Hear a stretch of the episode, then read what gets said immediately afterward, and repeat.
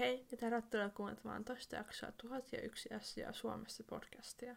Tässä podcastissa olisi tarkoitus käydä läpi Suomen tunnettuja ihmisiä, jotain kuuluisia teoksia ja mitä vai mitä saa jollainkin olla yhdistettyä Suomeen, ja tämän jakson aiheeksi on päätynyt Poltergeist. Tämän enempää höpöttelemättä siirrytään itse asiaan.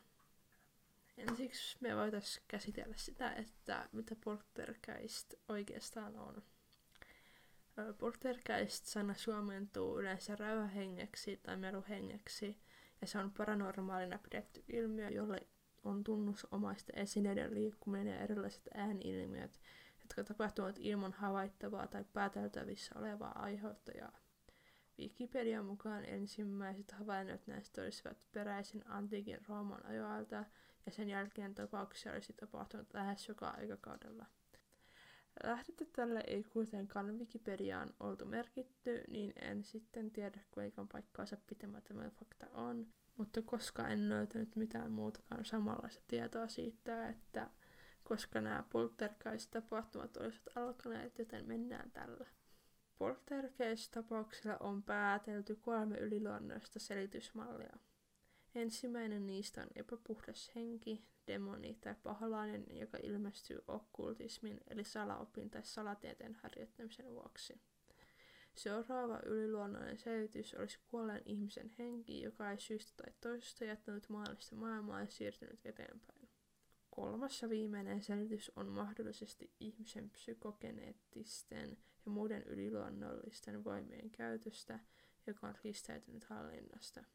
Tämmöinen ilmiö keskittyy yleensä yhden keskushenkilön ympärille, joka on tavallisesti murrosikäinen tyttö, ja toisen lähteen mukaan se voi olla myös murrosikäinen poika. Skeptikoiden mielestä poltergeist-tapahtumat on vain huijauksia ja väärin tulkittuja luonnontapahtumia, hallusinaatioita tai liian virkkaalla mielikuvituksella keksittyjä juttuja. Ja ettei tämä jakso edes liian lyhyeksi, kerron tähän loppuun kaksi Suomessa tapahtunutta poltergeist-tapausta. Näistä ensimmäinen kulkee nimellä Martinin pirut, joka on yksi Suomen tunnetuimmista poltergeist-tapauksista. Tämän tapauksen keskiössä on Efraim Martin, joka oli kiertokoulun opettaja ja kuntakokouksen puheenjohtaja sekä hänen vaimonsa Eva Charlotte Martin.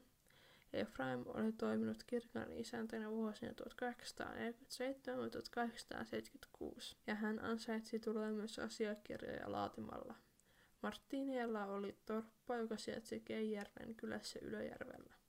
Heidät vihittiin Teiskossa tuhatkahdeksansataakolmekymmentäyhdeksän ja he muuttivat Ylöjärvellä tuhatkahdeksansataaneljäkymmentäkaksi. Martinit pitivät piikoa, joka oli kolmetoistavuotias kehitysvammainen ja keuhkotausta kuolemansairaus Emma Lindros.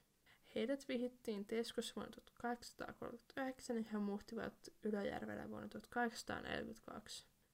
neljästoista tammikuuta muun muassa puukko lensi kuudesti ilman poikki ja myös kivet ja kuvasimet liikkuvat ilmassa näkymättömän voiman vaikutuksesta.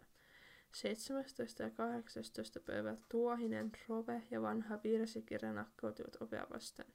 Vaikka kukaan ei ollut käyttänyt sitä, sekä piiratin päreet ja leipävartaat alkoivat pomppia ja pyörivät toistensa ympärillä. Paikassa tapahtui muutakin selittämättömiä asioita. Esimerkiksi tuvissa, joissa ei ollut ketään, putosi monesti raskaita esineitä lattialle, seinältä tai hyllyltä, sekä vuori ja pöydät saattoivat hyppiä ilmaan. Pöydälle asetetut tulitikkulaatikot, tuopit ja kynttilänjalat liukuivat pitkin pöytää ja potasivat lattialle. Lukittu ovi avautui itsestään kolme kertaa. Jalkineet liikkuivat myös lattialla peräkkäin. Erikoisimpana tapauksena pöydälle ilmestyi kaksi isoa happopulloa, jotka hyppivät ja läikyttivät happoa, joka sitten syövytti pöytään jäljet. Seitsemättömät ilmiöt päätyivät kahdeskymmenesseitsemäs tammikuuta yhtä odottamatta kuin ne ovat alkaneetkin. Kruunumies Kasimir Liljestrand syytti Hämeen läänin kuvernöörin käskystä Martina ja Emma Lindrosia naituudesta ja väkijuomien myynnistä. Syyte otettiin käsittelyyn talvikäräjillä kahdeskymmenesneljäs maaliskuuta tuhatkahdeksansataakahdeksankymmentäviisi. Pari viikkoa kestäneitä outoja tapahtumia todistivat muutkin kuin torpan asukkaat.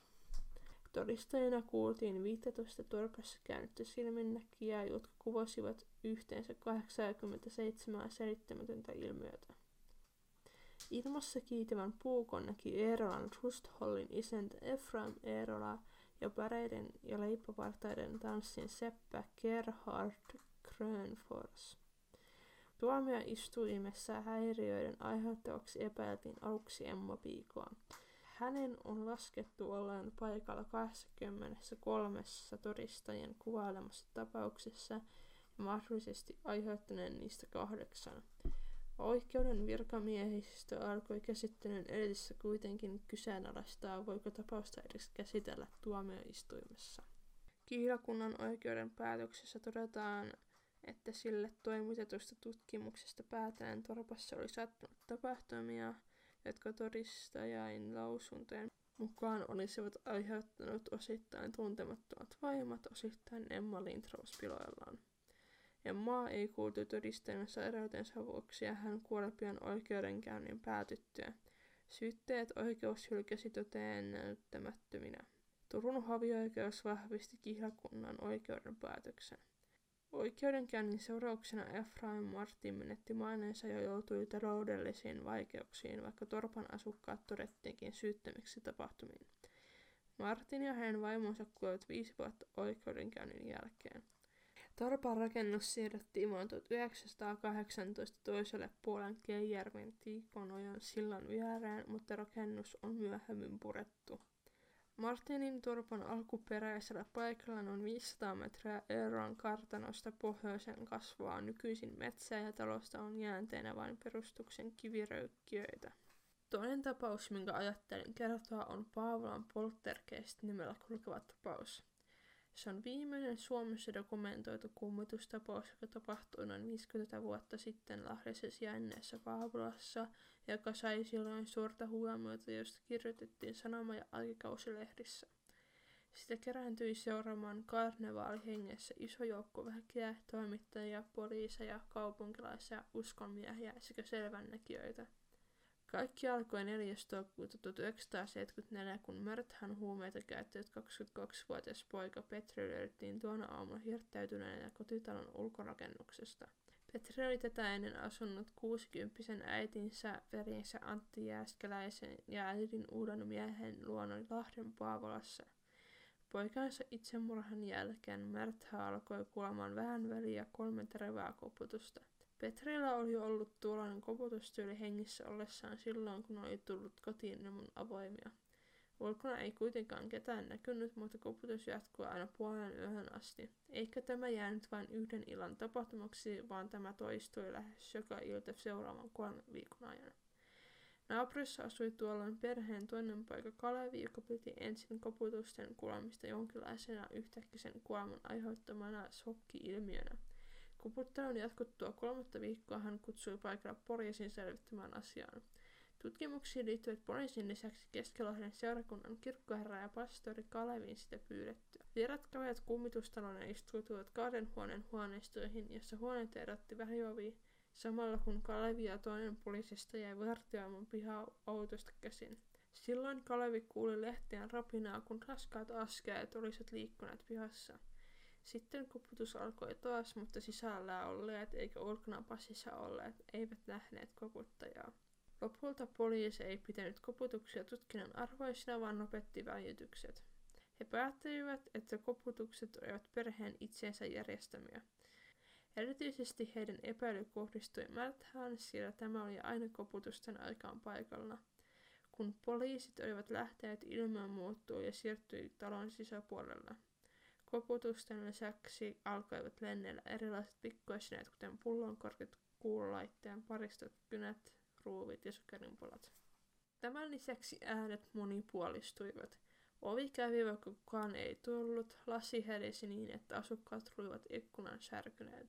Niiden lisäksi kuului harakan naurua muistuttava ääni. Talossa vietti yön myös Heikki Tikkola perheenjäsenten kanssa syksyllä tuhatyhdeksänsataaseitsemänkymmentäneljä, kun hän valmisteli poltergeisteistä uskonnon tieteen opinnäytetyötä. Hän muistaa, että tapahtumat alkoivat ennen puolta ja loppuivat kolmen aikaan aamulla. Heikki on sanonut, että ilmiöt olivat kohtuu vaatimattomia ja että yön aikana kuului koputuksia, pauketta ja muoviheimet lentelivät ympäriinsä. Heikki ei ollut peloissaan, mutta talon väki pelkäsi. Märtha oli herännyt koputuksia itkenyt, kun taas Antti oli pelästynyt ja pompannut sängyllään. Heikin mielestä ilmiöt olisi voinut selittää luonnollisella keinoilla, eli kun perheen jäsen olisi voinut heitellä helmiä, mutta hän ei kuitenkaan ollut nähnyt kenenkään tekevän niin. Hän kuuli myös oven avautuvan ja menevän kiinni ilman, että asunnossa olisi oikeasti tapahtunut niin, mutta tuli sitten miettineeksi, että ääni saattoi kuulla myös naapurista. Heikki kuvailee perhettä kohtalaisen psyykkisesti tasapainoisiksi ihmisiksi, eikä heissä ollut mitään, mikä olisi viitannut johonkin epätavalliseen. Kiitos kun kuuntelit jakson. Tätä podcastia tämän julkaisuhetkellä pystyy kuuntelemaan vain Castboxissa, mutta toivottavasti tulevaisuudessa myös muualla. Jos kiinnostuit podcastista, muista pistää se tilaukseen. Mutta me näemme sitten seuraavassa jaksossa. Siihen asti näkemiin.